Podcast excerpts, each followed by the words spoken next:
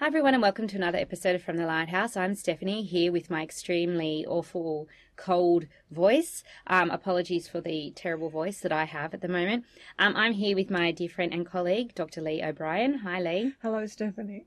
And um, I have battled through illness, and so has Lee, in order to talk about A.A. Milne's detect one and only One and detective only. novel, The Red House Mystery. And no, it is not a book in which Winnie the Pooh plays the detective. Although I really want it to be.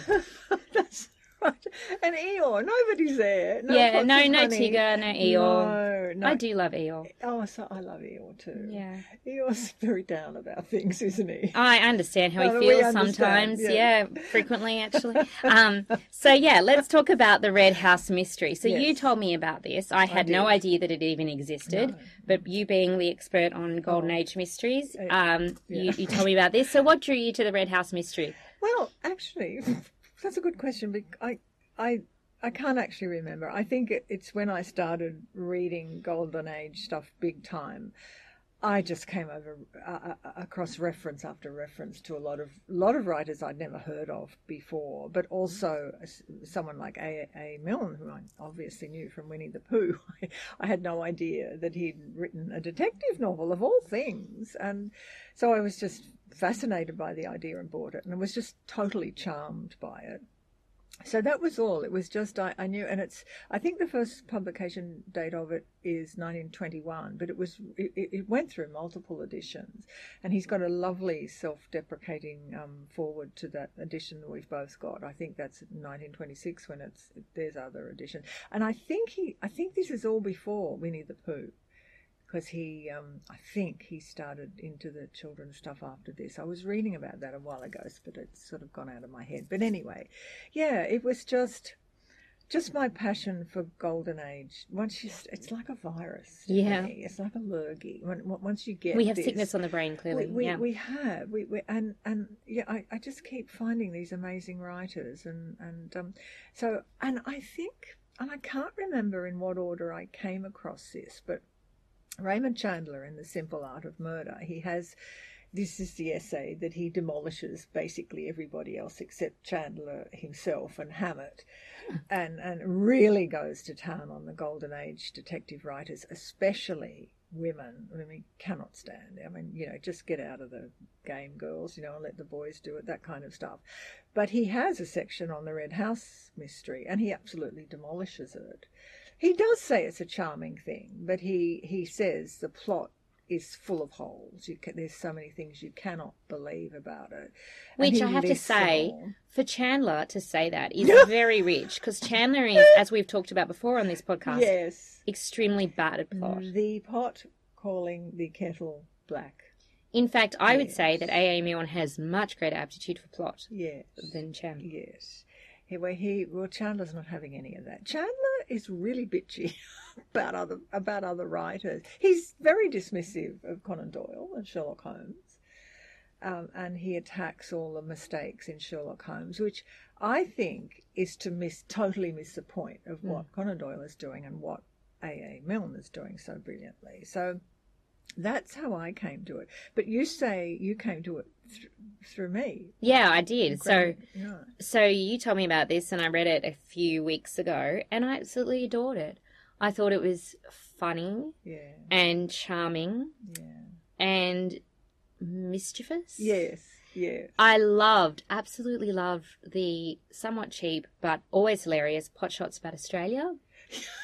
Because the there's a there's surprising, wasn't it? yeah there's a set of brothers in the book and the, Yeah. the, the brother who's the bad seed has gone to Australia. Yes, of course. This is Yeah. what this is what you do with a With a bad, bad seed. seed. You Yeah, the younger brother, bad Yeah, seed. Yes, which is You- like sending it to another planet. Yeah. Yeah. Right. And then when people are talking about him, they're like, "Oh well, he must be rough and a bit, bit rough around the edges because he's been in Not like Australia, us. Yes. Yes. in the colonies, roughing it in the bush." so yeah, I, I did enjoy A that bad- aspect. A bad penny, a bad seed. Yeah. yeah, Yes. Yes. the um. It- It's funny, isn't it? There are quite a few references to Australia in Golden Age detective Yeah. fiction, and they sort of use it as this ultimate Thule, you know, this this this place where people disappear and, and, and never get in touch with their Englishness and their humanity ever again. Yeah. That- yeah, This is the place where criminality lies. Exactly. Yeah. Yes. I mean, we're all hopeless, and the weather might be occasionally quite nice, but the people are, you know, we don't worry. About. Yeah, yes. yeah. So all that stuff about Australia was funny. So that just to tell people who don't know about the plot, it's this the bad seed, the bad brother who'd been sent off to Australia, apparently has come back to upset the good brother, Mark, Mark Ablett, who has his lovely little house, the Red House, and who sets up, who has set up this theatrical life where he has house guests. So it's a it's a country house mystery, and he has house guest, guests, and he loves playing games, and and and he um and so that's how it all un, unfolds, isn't it? So and I'm with you. I I think it's very charming, and I particularly liked the way Milne is playing with the Holmes Watson characters. Yes, yes. So what did what did you think? Of I, that? I loved that. I loved the detective, Anthony Gillingham, who is Anthony Gillingham, sorry, who is not at all a trained detective, but just a man who tries a lot of jobs and finds that he's reasonably good at a lot of them. yeah, I loved that. Yeah, And he, he yeah. sort of um, approaches the mystery and figuring out who's the murderer um, as a kind of new intellectual exercise and finds that he is particularly good at it, even though he's never done it before, because he's he's got a kind of practical, ordered mind. And he takes on um, Bill Beverley as his little Watson. And the absolute adoration that Mr. Beverley has for Gillingham's deductions is just hilarious yeah. and very sweet. And I love the scene where they're out on the water and they have to they have to figure out That's right. where things are by like counting the trees on the on the side of the of the um, of the lake, and by figuring out it's the fourth tree intersect bisecting with the third tree, and that's where we should like dive into the water and find the things that he's dumped in the water. And guess who has to dive into the mu- muddy yeah, water? it's not the detective. It's not the no. detective. No. And Yeah. There's some very funny stuff about that. Yeah. When I was when I was reading that, I was like, this should be a like 1920s screwball movie. yes. because it just Yes, yeah it just you're right. yeah it Mm. reminded me of those 1920s kind Yes. of the thin man movies Yeah. where like they're bumbling about and you know Yes. One of them's in the water trying to find a bag Yeah, and then they get the bag and it's not quite what they thought was going to be in the bag so yeah Yes, and, and that, that lovely sort of witty give and take between them, where, Yeah. where Beverley says, you know, I, I, you know, I'm doing this. I wish you were here with me. You know? Yeah.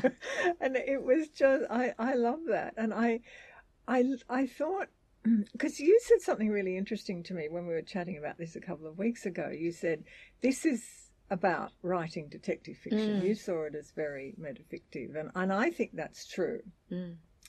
And I think that's something that Chandler misses about Golden Age detective because detection because Chandler is caught up on this hard-nosed, hard-boiled detective stuff that Hammett does, which is very obviously politically engaged and, and talking about serious things and serious deaths and all this kind of stuff. And he doesn't really like the puzzle clue hmm. detective stuff, which is right at the heart of Golden Age. He sees it as trivial. And I think that makes him miss the point.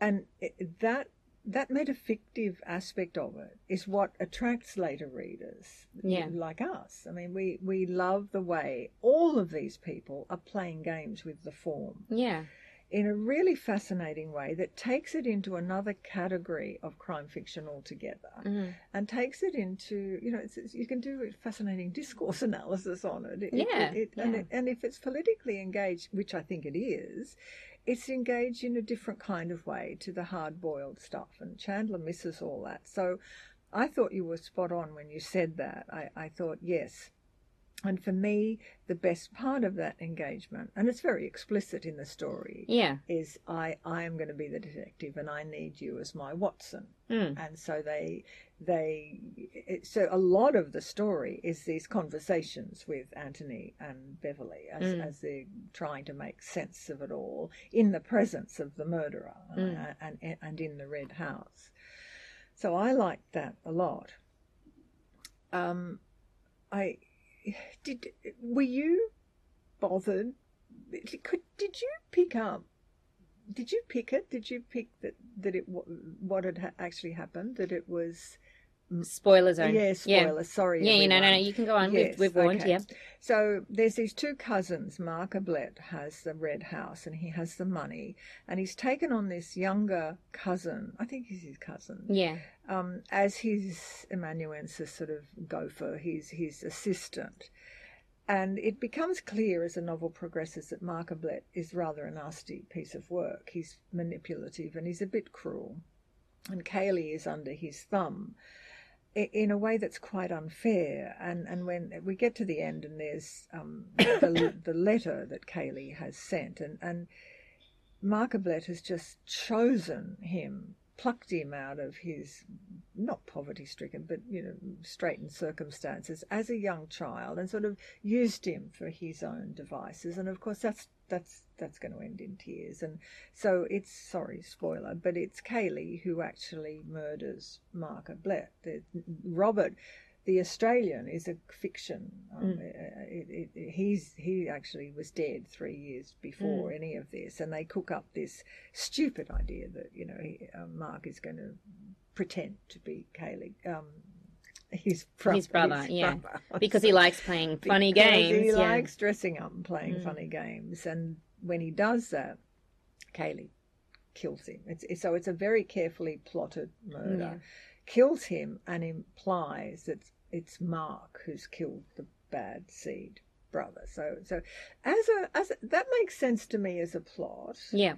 Um, and I did you pick that it was Cayley that the that something was yeah, wrong? I, I I did pick it was Cayley, but actually, what I zeroed in on is I always suspected that the dead body was Mark because I think I've read enough Ah, kind of um, yes, yes, detective novels, especially of this type, that yes. like the the brothers who you think one of them is the murderer and one of them is the victim, but it turns out to be the opposite way around. Although way it's around. not quite that, but it's it's Mm. somewhat similar.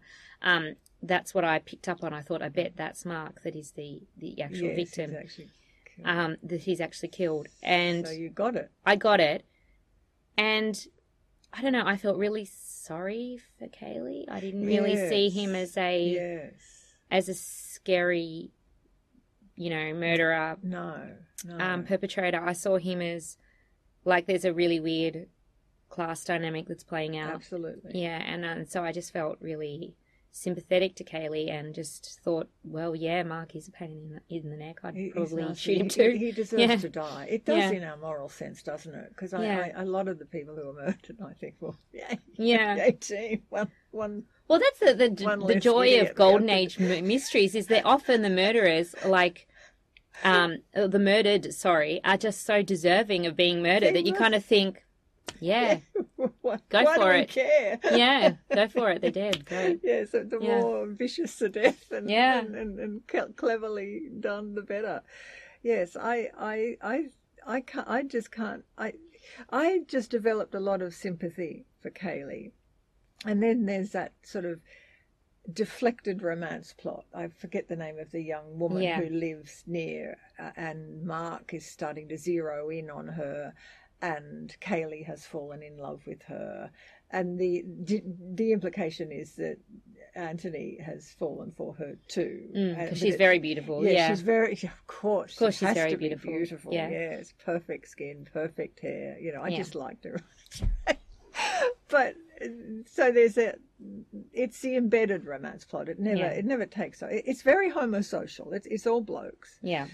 and so you could, but you could actually see. I thought the psychology of Cayley was interestingly done Mm. you could see in some sense he'd been abused and and, Yeah. and taken advantage of. And actually, I thought that Mark was interested in the woman whose name we forget Yeah.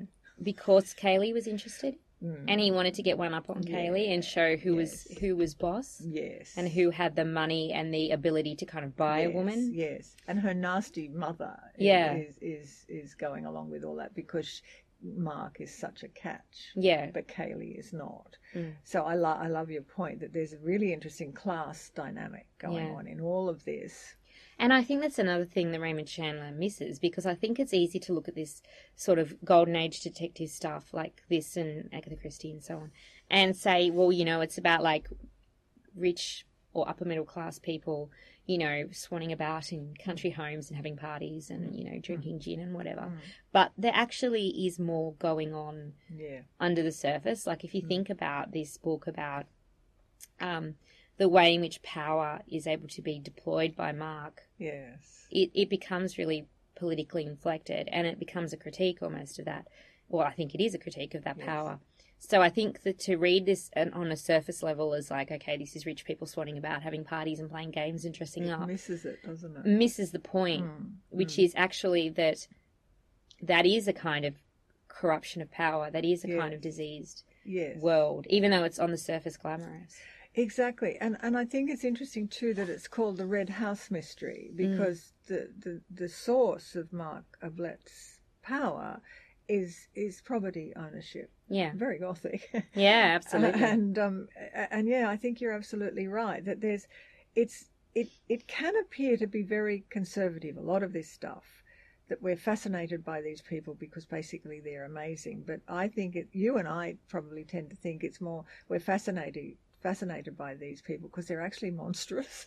Yeah, and I think it's like a not very careful reading to look at them and say, well, you know, they're they're glamorous and you know they're rich and Mm. you know whatever, but they are horrible. yes, yes. They're often horrible. Like I think yeah. I'm thinking of of other um, golden age because Lee and I, as as listeners have probably noted, swap books frequently, um, and so I, I'm thinking of other like Georgette Heyer um, Mm. Mysteries. They're all about terrible people. Mm. The families are terrible, and they're not. They're fun to read, and they're witty and sparkling and very um, charming, but they're about just horrible people. Yes, and people who are horrible because of the privileges they Yeah. enjoy. Exactly. And it's all very nice to look at the lovely clothes and the lovely houses, but you do get the impression from a lot of this stuff that it, it allows these really nasty personal and social attitudes to breed unchecked, Yeah. even in a form, um, you know, the, the, the classic detection, you know, country house mystery. I still think there are aspects of unease Yeah. about insiders and outsiders. And that's another gothic trope, Mm. isn't it? You know, who who are the insiders? Who are the outsiders? Who has the power to determine that?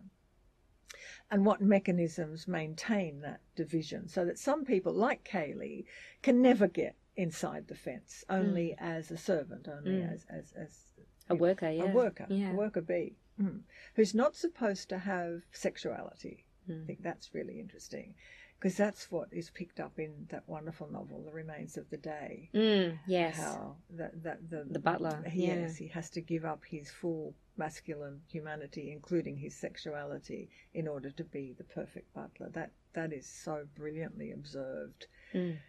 from a, a, a much harsher perspective, I must admit. Mm. But it, the, but the power dynamic of that novel that, that that's so brilliantly done.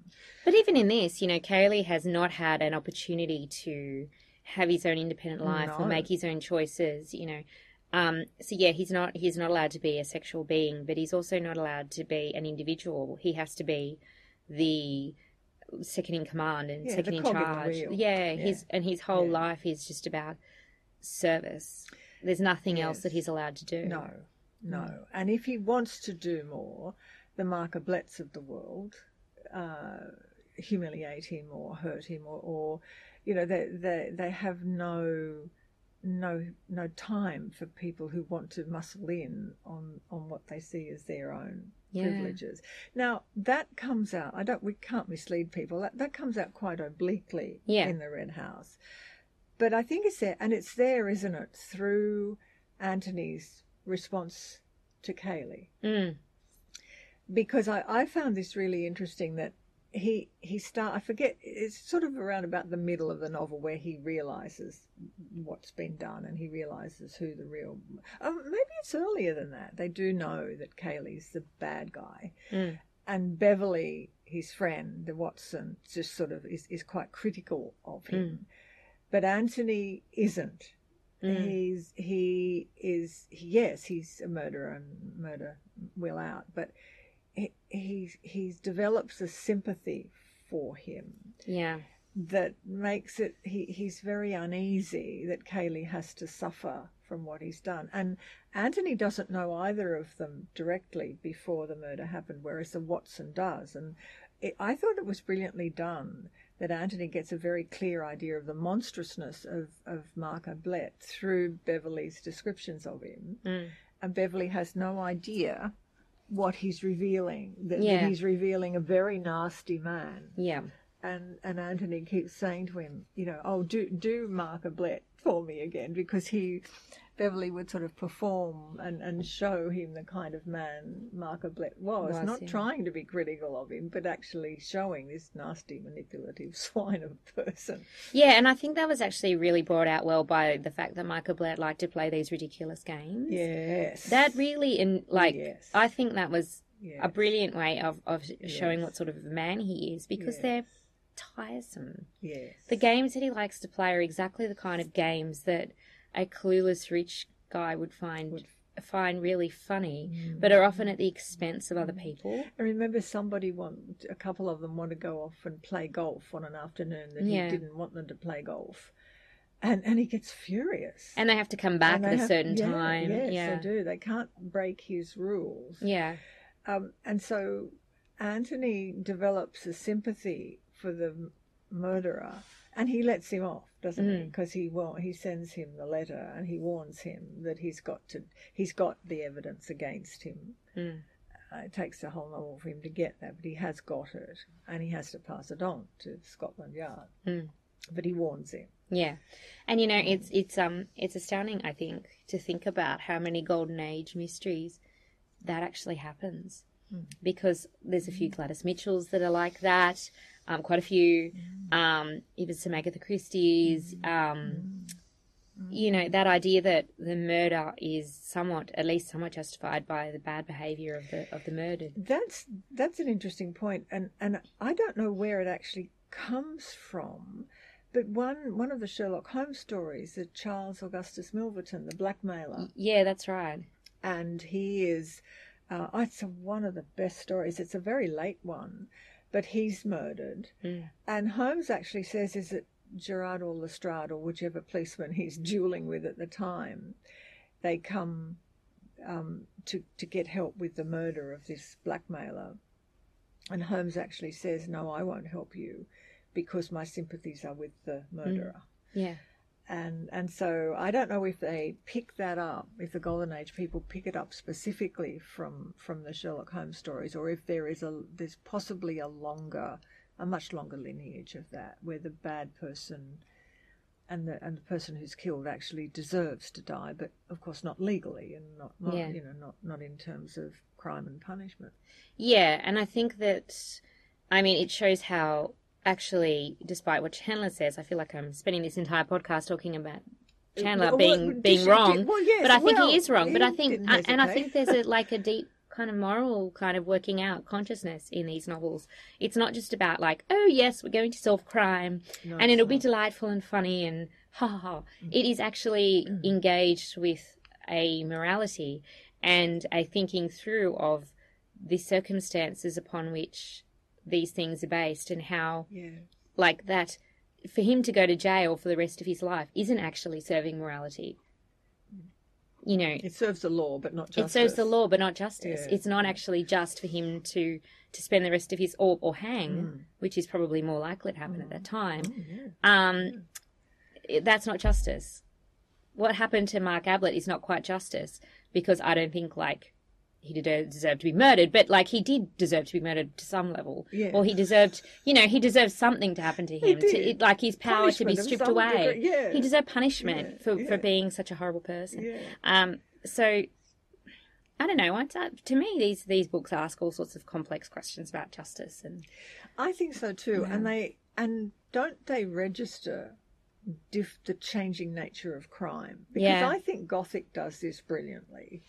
Um, if, if, yeah, we start with the Castle of Otranto, and, and, and, and, and Gothic endlessly reinvents itself. And one of those reinventions is that it morphs into detective fiction. yeah, And I, because I've just been teaching Hound of the Baskervilles this week, and just thinking of the of the uh, the criminal Stapleton in the Hound of the Baskervilles, I was saying to my classes, I think it's interesting that he sometimes he, he in a sense foreshadows that much later um, development in the nature of the criminal, that is the, the psychopathic killer, who doesn't really have a normal motive. It, it, it's it's killing for the pleasure of it.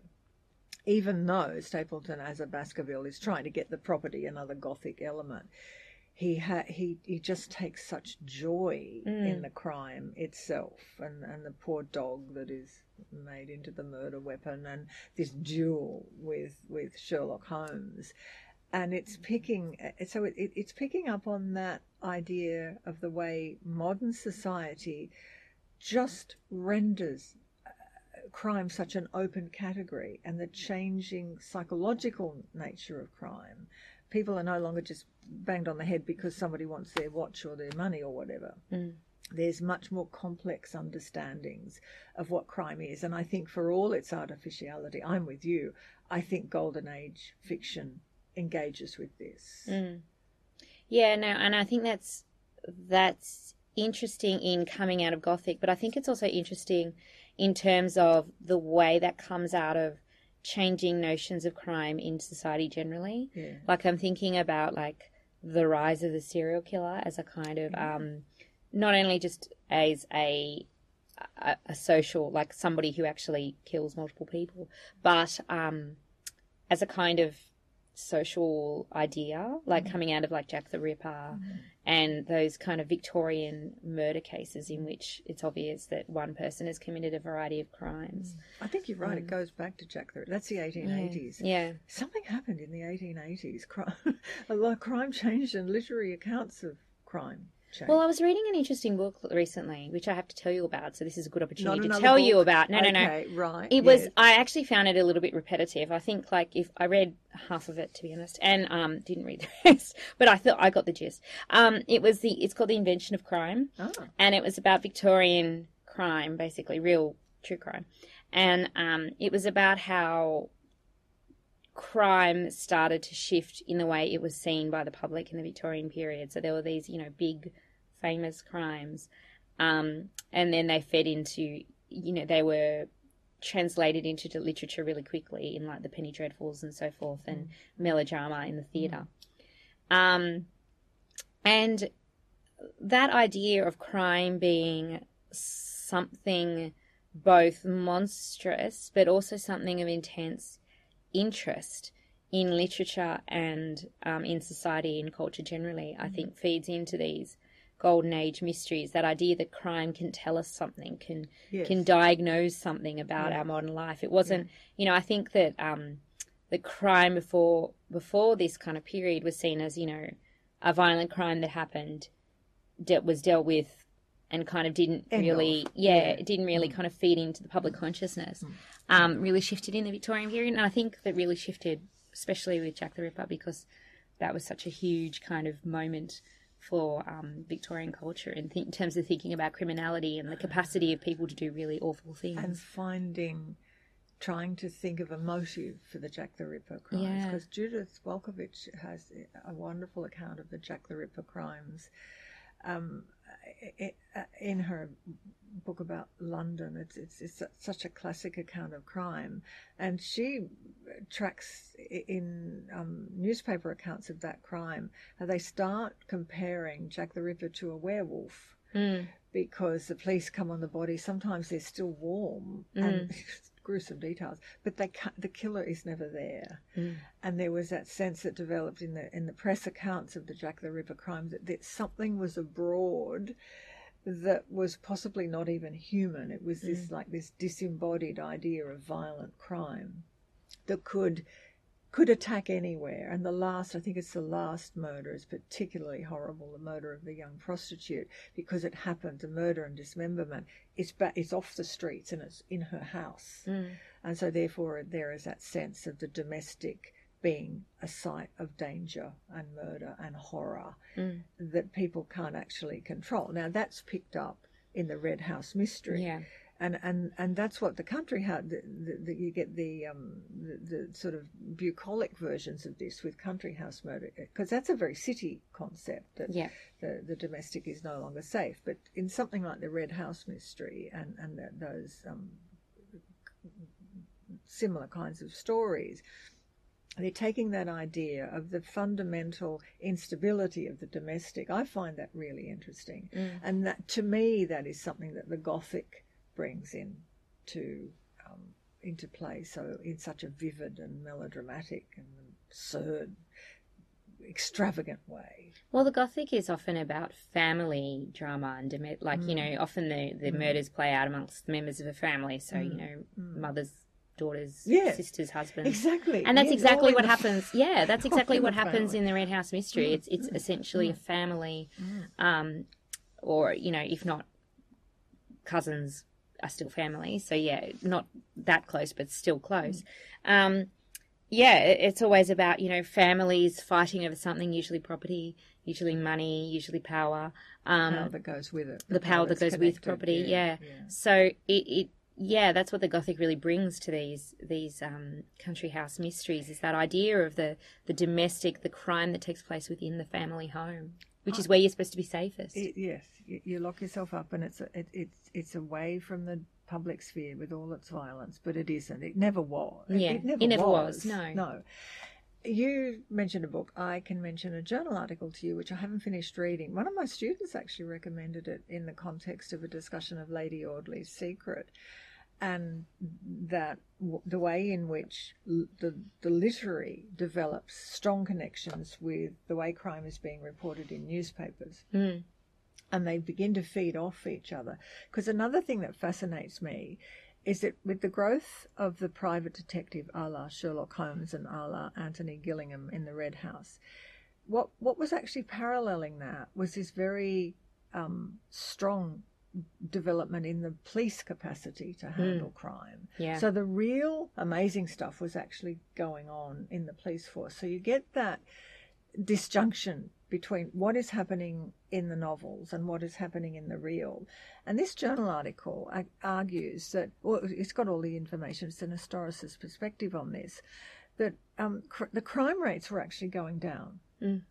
in the 19th century because the police were getting so much better at what they did, but also once uh, capital punishment was taken off the table, juries were much more likely to convict because Yeah. they didn't like convicting when they knew the person was going to die, and Mm. and so that meant that the person just went out in the streets again and just went on their merry way, pillaging and looting Yeah. and whatever. Once capital punishment was no longer a- an option, then the the crooks were taken off the streets, and actually the crime rates fell. I didn't know this, Oh wow. and pe- but people's perception of the crime rate was that it was going through the roof. It just reminded me of current debates. Yeah, isn't that always the case? You know, we have a such a low murder rate compared to, you know, 20, 30, 50 years ago. Well, the, that's, Yeah. that's right, and and politicians can can um, sort of latch on to this anxiety, but Mm. it's actually, it's it's. I was going to say fake news. Oh, don't let me say that. um, but it's it, it was it was actually going against the reality. So the literary was feeding into cultural anxieties and fears about safety Mm. in a way that was actually going against what the real the reality of. I God, I found that fascinating. Yeah, I think that's that's right because I think that you know when you have a proliferation as we do now, and certainly as the Victorian age started to have of crime narratives, you kind of get the sense that crime is all about is everywhere. is everywhere, Yeah. and Yeah. that's not true. And most crimes, as even the Red House mystery is, are crimes within family of people who know each other. Yes. So you're much likely more likely to be murdered by a family member, sadly, than by a by a- a random stranger. which is true even yeah. now. Well, yeah, that's right. And all sorts of crimes are more common amongst family members than Yes. um, random strangers. Could we just talk a little bit about Anthony Gillingham and Beverley as Holmes and Watson? Yep. because I think that's one of the most interesting aspects of the novel. And I thought Anthony Gillingham was a very humanized version of Holmes. Yeah. Did you think that? Yes, I did because he he's very good at detection as he Yeah. finds, Yeah. but he's also never done it before. and he's sort of figuring out that he's really good at it while he goes. And he's not. He hasn't got that like detachment, and he's No. he's genuinely fond of of Beverley, and he has he's compassionate. He understands what's going on with Mark Ablett and Cayley straight away. Um, in that he he sort of understands that Mark Ablett is not a good dude Picks up the- almost immediately. Yeah, Um, the vibe. yeah, he gets that vibe straight away. Yeah. Yeah, I found him really lovely. Like he's got that intelligence and that kind of deduction ability of, of Holmes, but he hasn't got the the arrogance and the detachment. Well, and Holmes, Holmes says to I am a brain, Watson. You know? Yeah. Um, and he's all for the scientific method, and he never gets emotionally engaged with with with the crime. With Yeah. the, um, oh, that's not true. Sometimes, Sometimes. he does, but it's a rare thing, and he sees it as a puzzle. Mm. As a pattern, I mean, the, uh, the pattern has been disturbed, and he's the one who can fit the make the pattern make sense again and, and get beyond the crime. But he he's very rarely emotionally engaged, whereas Watson always is. Mm. But I thought Anthony Gillingham ha- was a kind of combination of Holmes and Watson Mm. because he's emotionally he sees it as a an emotional problem as well as a problem of crime. And that's where he has the edge over Holmes because Holmes is able to, you know, figure out, you know, what sort of cigarette ash it all, you know, all of this, all all of this stuff. stuff. Um, but actually, Gillingham has the advantage of going, well, humans would react this way in this situation, Yes. and this is where, like, yes.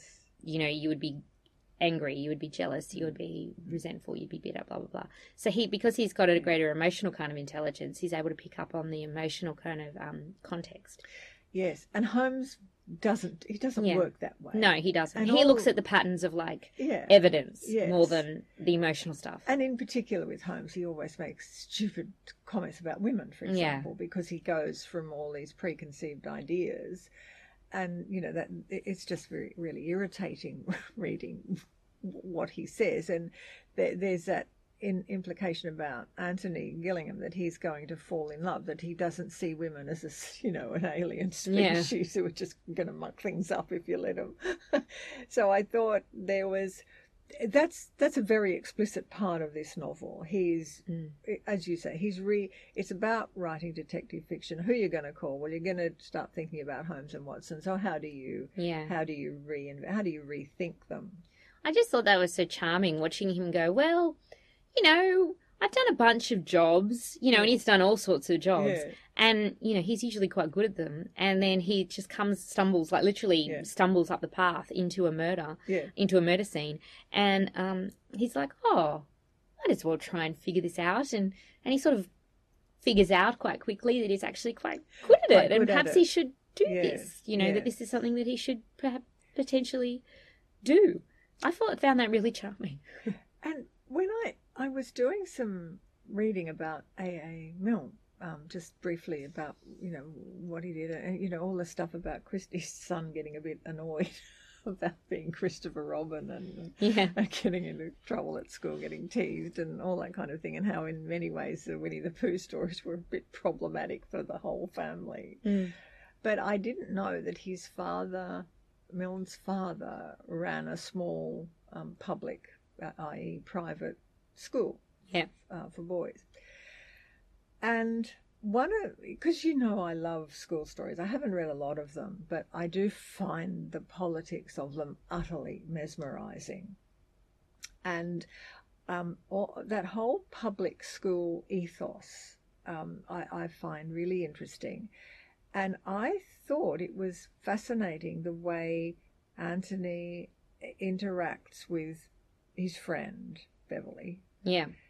uh, uh, Bill Beverley, and their dialogue seems to me pure sort of public school educated Yeah. boy dialogue. Yeah. Yeah, that's Did true. I had that? I didn't think of it that way, but it it certainly is. They're like chums. Yes.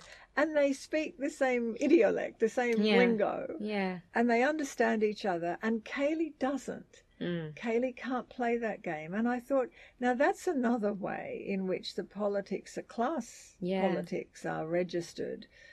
And it's something that comes out in, in Sayers, for example, because Peter Wimsey comes, you know, he's the aristocrat, he's been to Eton or Cambridge or all that, blah, blah. And it's made him a certain sort of man because it's given him a certain kind of idiolect, a certain way of speaking, apart from anything else, let alone behavior.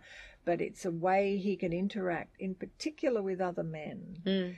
And I just thought that was a rare. I thought, God, you know, this this is almost doc- what would I know? But it seemed almost documentary to me. This kind of ease that they had with each other, Mm. all coming from the ways of in, these gentlemanly ways of interacting.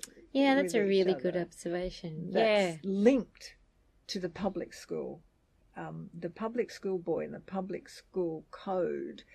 And it's it, why I get interested in male uh, schools is that I think I don't think you can really understand politics um, in in that particular situation without understanding the old boy net and the the Maybe way in still. which Yeah. Oh, probably. Yeah. I would think so. Um, not.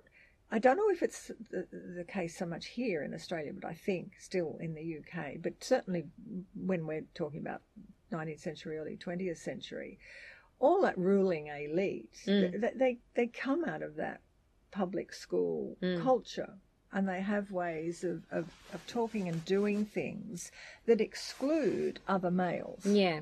And then mark them as part of the club or as not. It does, and it it, cer- it excludes where I come to it from a horror because I can't, I keep thinking, well, where do women fit into all this? well, they don't. And, Yeah. yeah, exactly. Well, I mean, where how, if if all power comes from this network of of friends and relationships and really, you know, a kind of intimacy that develops between males and that is that is it's supposed to be left behind at school but it, in some ways in the more erotic elements of it it's supposed to be left at school but of course it never is Yeah, I'm just thinking now about Mark Ablett and how he kind of fits into that because he, like I said, the the games thing really irritated me because I don't know. I find people who like to play dress ups and all that really irritating. Yeah, Um, yeah. Um, but like he almost acts like an overgrown schoolboy who does. who likes who likes like the ama- amateur theatricals part of it and has pretensions of being this you know theatrical dude, but he's clearly just boring. it's the Um, whole school ethos isn't it yeah, it's like, oh, Mm. let's play dress ups and play prank on somebody. Yeah, and he's never gotten over that. no it's dormitory stuff It's dormitory stuff. And Yeah, perhaps that's yeah. why Anthony Anthony is able to so easily pick up on that yeah because he's also yeah from that milieu of, of, of men that like to play dormitory pranks. and and it's sinister. I mean, I find it quite Yeah. sinister. And I, a lot of this reading I've done comes out of reading Lady Audley's Secret with Yeah. Robert Audley, who who and and the kind of erotics of his relation, his understanding you know, with all the George stuff and all that, and his hatred of Lady Audley and his destruction of her. And there's been some really interesting journal articles about Braddon mentions Eton at certain stages in, in Lady Audley's Secret, and there's been some fascinating historicist analysis saying that it was a big issue about sexual politics at Eton and these these these elite schools and the kind of male that they were producing. Mm. And it was even in in the 1850s there was a big report about the private schools, public schools. I keep wanting to call them private; they're public schools and how even at the academic level they weren't functioning properly, but they were really producing these these erotic, erotically charged relationships with the boys, and that and that was ma- that was setting them apart in a way that was i i creating problems in in the real world. Mm. But they were actually a- able to replicate those relationships outside in the real world, as long as it was never explicit. Yeah. And this is where Oscar Wilde comes in, of Yeah. course, because he just blows the lid off all of it. So I was just, I just, I, fi- I thought, yeah, if you want to understand power in these English texts that we're reading, and male power and where it comes from, and how, in particular, how it excludes women, you, you have to go back to that education system, don't you? Mm. Yeah. Such a noxious thing it is. Well, yeah. really awful. I mean, from I, I just loathe it, I, and I keep because I keep thinking, well, if I was a mother and I had a son, d d d would, would people be telling me where I was sending my son? You know, what what, what was actually going to happen to him when he You went know to what? I- boarding I, school? I mean, I actually think that What? it's not so different here because I think that there is a very small proportion of, of private schools here whi- which produce the politicians and CEOs and etc. of, I of today. I think you're right. And Mm. I think especially in Sydney and probably in Melbourne too, where you went to school is very It indicative of where you end up. Yeah, Um, yeah. and where you went to Yeah. school says something about you. Oh, yes. I often find that Mm. people talk about where they went to school more than where they went to uni. Um, Oh, do, oh God! I, hopefully, I, I've left behind people. Yeah, no, I no, know it's what not. you mean, but yeah, no, not oh, not so much the people I hang around with, it, but I think that like people in in the corporate Yeah. sector, Oh yes, yes. I think are much more like that. and even if they don't talk about it, it's all there. They they have their CVs, and it, it it's it's it's yeah, it, it's a way of reproducing homo male homosocial power that I think people have to take account of Yeah. or another. And I think we need to think about it and think about seriously about what it says about the kind of people that rise to the what- top. You what know it's that doing. yeah, Yes, like if you look at the politicians, they all have Yeah. not all, but a lot of them have a, even one school. I'm thinking about in Sydney. Yeah. Um, anyone who who lives in Sydney will probably be able to figure out which one I'm talking about. Um, the the there's a pattern there, and they all went to that particular school. There is, there is. And so all these sort of school stories that seem on the face of it quite trivial, they're actually not. No, no. Um, and and I, I think the Red House mystery sort of engages quite obliquely with that. But because of the Cayley thing, that insider outsider thing, it is there. Yeah, I think it's there absolutely. And there's a sympathetic understanding of it. Not that Milne ever turns any kind of criticism against Anthony Gillingham or Bill Beverley. They're they're lovely blokes and and well not they're not blokes. They're lovely gentlemen, and Milne clearly likes them. And I I don't I did you get the impression that I don't think there was ever any serious critique of, of them. No, I didn't think so. I think the serious critique was all trained on Mark Ablett Yes. and the kind of man he Yes. was, the worst of that kind of, you know, elite school phenomenon. Mm. Yeah, A- And therefore, you can put him down as a bad apple. You know, Yeah. a bad. What is it? The rotten apple in the. He's blah, the- blah. yeah, the- everyone else is fine, but yeah, know, he's the kind yeah. of worst manifestation. Yes. Yeah, There's nothing wrong with the system if it produces. See, this is where you could actually attack the Red House mystery. Yeah. Because the implication is there's nothing wrong with that system if it's producing nice men like Anthony and Bill. It only goes astray if it starts producing the Mark Abletts. yeah, But Cayley complicates that, I think. yeah. I think so too. Yeah. yeah, And so you have to see.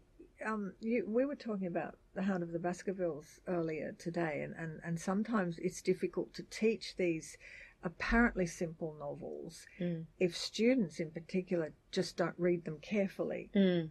Because you, if it's just it's just got a, they're so entertaining. If you just sort of approach them in that um, way that you, page gobbling way, you know, you just love it, and, and this is all Yeah. fun, and this is all blah blah, you know, whatever. You, you, you have to. It's funny, isn't it? The simpler these things are, the more you have to slow your reading processes down. Yeah, I think that's right. And I think you need to, I mean, these Golden Age mysteries are a good kind of lesson in why attentive reading is important no matter what genre you're reading. Yeah. Because I think there's there's a real possibility that you can miss all of these nuances because you just get into that like like I was saying before, the kind of glamour of them and the fun and the puzzle and all that. Um, but if you slow your reading down and if you think about it really carefully, there's so much more going on. So I think that that's a nice indication to students and to everybody who's reading this sort of stuff Mm. that like don't read genre fiction as if it's empty, trivial. as if it's Because just it's yeah, not. yeah. Mm, If mm. you if you read Mm. Like yes, the plots are fun and, and interesting in that, but re- try and read under the plot. Go back. Yeah. Go back. Yeah. Uh, after your initial joy, we don't want to kill the joy. No, and I mean these are the But the you- kind you're of allowed things to that enjoy it. People. yeah, you're allowed to enjoy it, but maybe read it a second time. You know, read the the first time Yeah, for fun, yeah, and the second yeah. time read it for because it's easy yeah. if you, if you're reading, you know, James Joyce Ulysses. You know, you're reading a very big book, and there's a very tough read, and you're probably only going to read it once. uh, you- yeah. you- yeah, with a gun at your head, in, uh, as in yeah, yeah, yeah. Me too. um, and or, or you know the Sound and the Fury, or, or, Yeah. or any kind of modernist text which is deliberately and self-consciously difficult, Mm.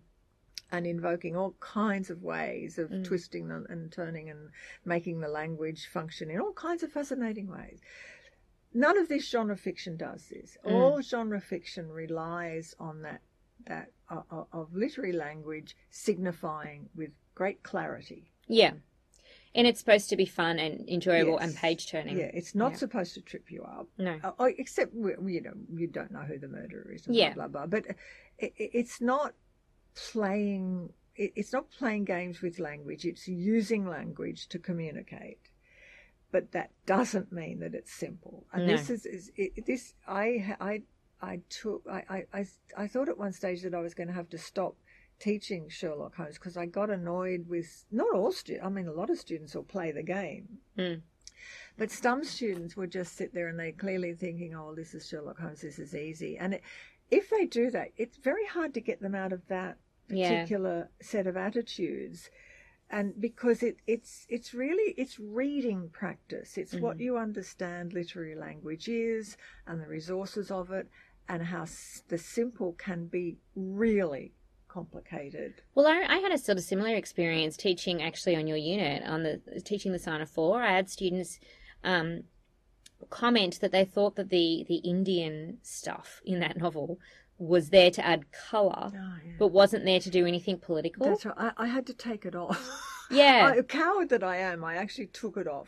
This was a for the benefit of the Yeah. listeners. This was a, a 100 level unit, and I, I, I just found that I, not all students. you Yeah, I, yeah, yeah, I yeah. mustn't generalize, but yes, some of them were just seeing it as as as pot boiling pulp stuff, and and they, and I couldn't shift that. Yeah, and I think that that requires a re- sort of recalibration of reading, like in your head. You you know, yes, it is popular culture. Yes, it is meant to be easy to read. Mm. Yes, it's it's easy to consume in in a very fast kind of unthinking way. Mm. But that doesn't mean that things are there in an unthinking way. No, and do you think it's also related to the dominance of screen screen culture Potentially, yes. now? Because we, we we are dealing with a whole generation of students who really grow up with screens, not with books, Yeah. and so they're not. That actual process of critical reading is getting lost. I I'm Yeah. quite pessimistic about this. Yeah, no, I, I agree. I, I- think that yeah. there is a a lack of education about how to read carefully. Yes. I actually, I don't know whether I blame, I, I sort of blame screen culture in a way. I do. But I also blame high school education. This is my own particular bugbear. Yeah. I don't think that students at high school level are taught how to read carefully no, I don't. or in an interesting way. I think they're taught mm. to, they're taught around themes and they can, you know, find a theme, I suppose, if it's very kind of um, overtly there. yeah. But I don't think they're taught to read in a kind of subtle, critical, analytical way. no. Um, and I think that's that's not their fault. It's the it's the fault of the curriculum. It's the system. Yes, Yeah. it's the way it's set up. And the, and the corollary of that is if you can't find something relating to the theme, well, you know, you, you, you, you if it doesn't relate to the theme, it's, it doesn't matter. yeah, it's like It- worthless. It's, sort of- like chuck it out. Yeah, Yeah. So so you put blinkers on on on them, and then wonder why they can't see. You know. can't- yeah, and it, it, it allows them to. It, it doesn't allow them rather to Mm. have those more interesting kind of um Mm, searching mm. reading Mm. experiences, even if they're reading something that seems to be on the surface quite simple and easy. And and when I say screen culture, I'm not actually denigrating screen culture because I think I you know Netflix, all this stuff that we we talk. Yeah. We don't only talk about books. We do talk We do talk about other things, other things sometimes. as well. yeah. But I, I think the students are used to being a little bit more critical uh, of, of when they're watching Game of Thrones or whatever. I think they are engaging. They are Yeah. understanding that this is genre stuff, this is fantasy, but it's doing more than that. And I think they're used to making that step from the simple to the complex with what they're watching. And uh, some of them still can't. I mean, some of them still just have that fan response to Yeah. Game of Thrones. But for that, just because I was teaching that recently. Yeah. But, but I, I think they can they understand it with with images and and drama more than they they're losing the capacity to do it with the written word Yeah, I think that's true. And I think that I mean like we've just we've run over time so we have to wrap oh, up in a have we? minute. oh sorry No, no, Yeah. no, no, no. That's it's Yeah. fine. It was great. But I mean, like we've just discussed a golden age mystery that on the surface appears quite, you know, easy, Hmm. flimsy, maybe, um, you know, a trifle. We've just discussed it for an hour, and we could probably stay here for another two. Hmm. Um, so I think that what is necessary is a thinking through of that kind of um, more complex, interesting response to texts that that are popular cultural artifacts. And I think you're right that we're quite used to doing that with with TV and with film, but we need to get back to doing that with books. With books. Yeah, because books. that's where yeah. the real fun is That is where the real fun is. It's so much more fun than television and film. Although I love television or and Twitter film. Or Twitter. Although I love Twitter too. Um, no no no no yeah, yeah, yeah. No, um, yeah. Look at how much you can mine out of the Red House mystery, yeah and yeah. there wasn't even Winnie the Pooh. yeah Yeah, No, exactly. An Eeyore. No. An Eeyore and Tigger and all of our no favourites. pots of honey. And, Yeah, and Piglet. Mm, Piglet. Oh, Piglet. I forgot Poor little Piglet. Piglet. I How could we forget How Piglet? Could we forget- All right, so that is a, an enthusiastic endorsement for the Red It House is, mystery. yes. Go and buy it. Yeah, go buy it, go read it, make A.M. unhappy, make Raymond Chandler very sad. Yes. They course. both are dead, d- but you know, I'm sure they. Yeah, yeah, yeah, yeah. He deserves to be prodded a little bit. He does. This has been another episode of From the Lighthouse. Thank you, Lee, for joining me once again. Thank you, Stephanie. It was lovely to be here. It's always lovely to have you here, and we will see you again, as in new listeners, in two weeks. Bye.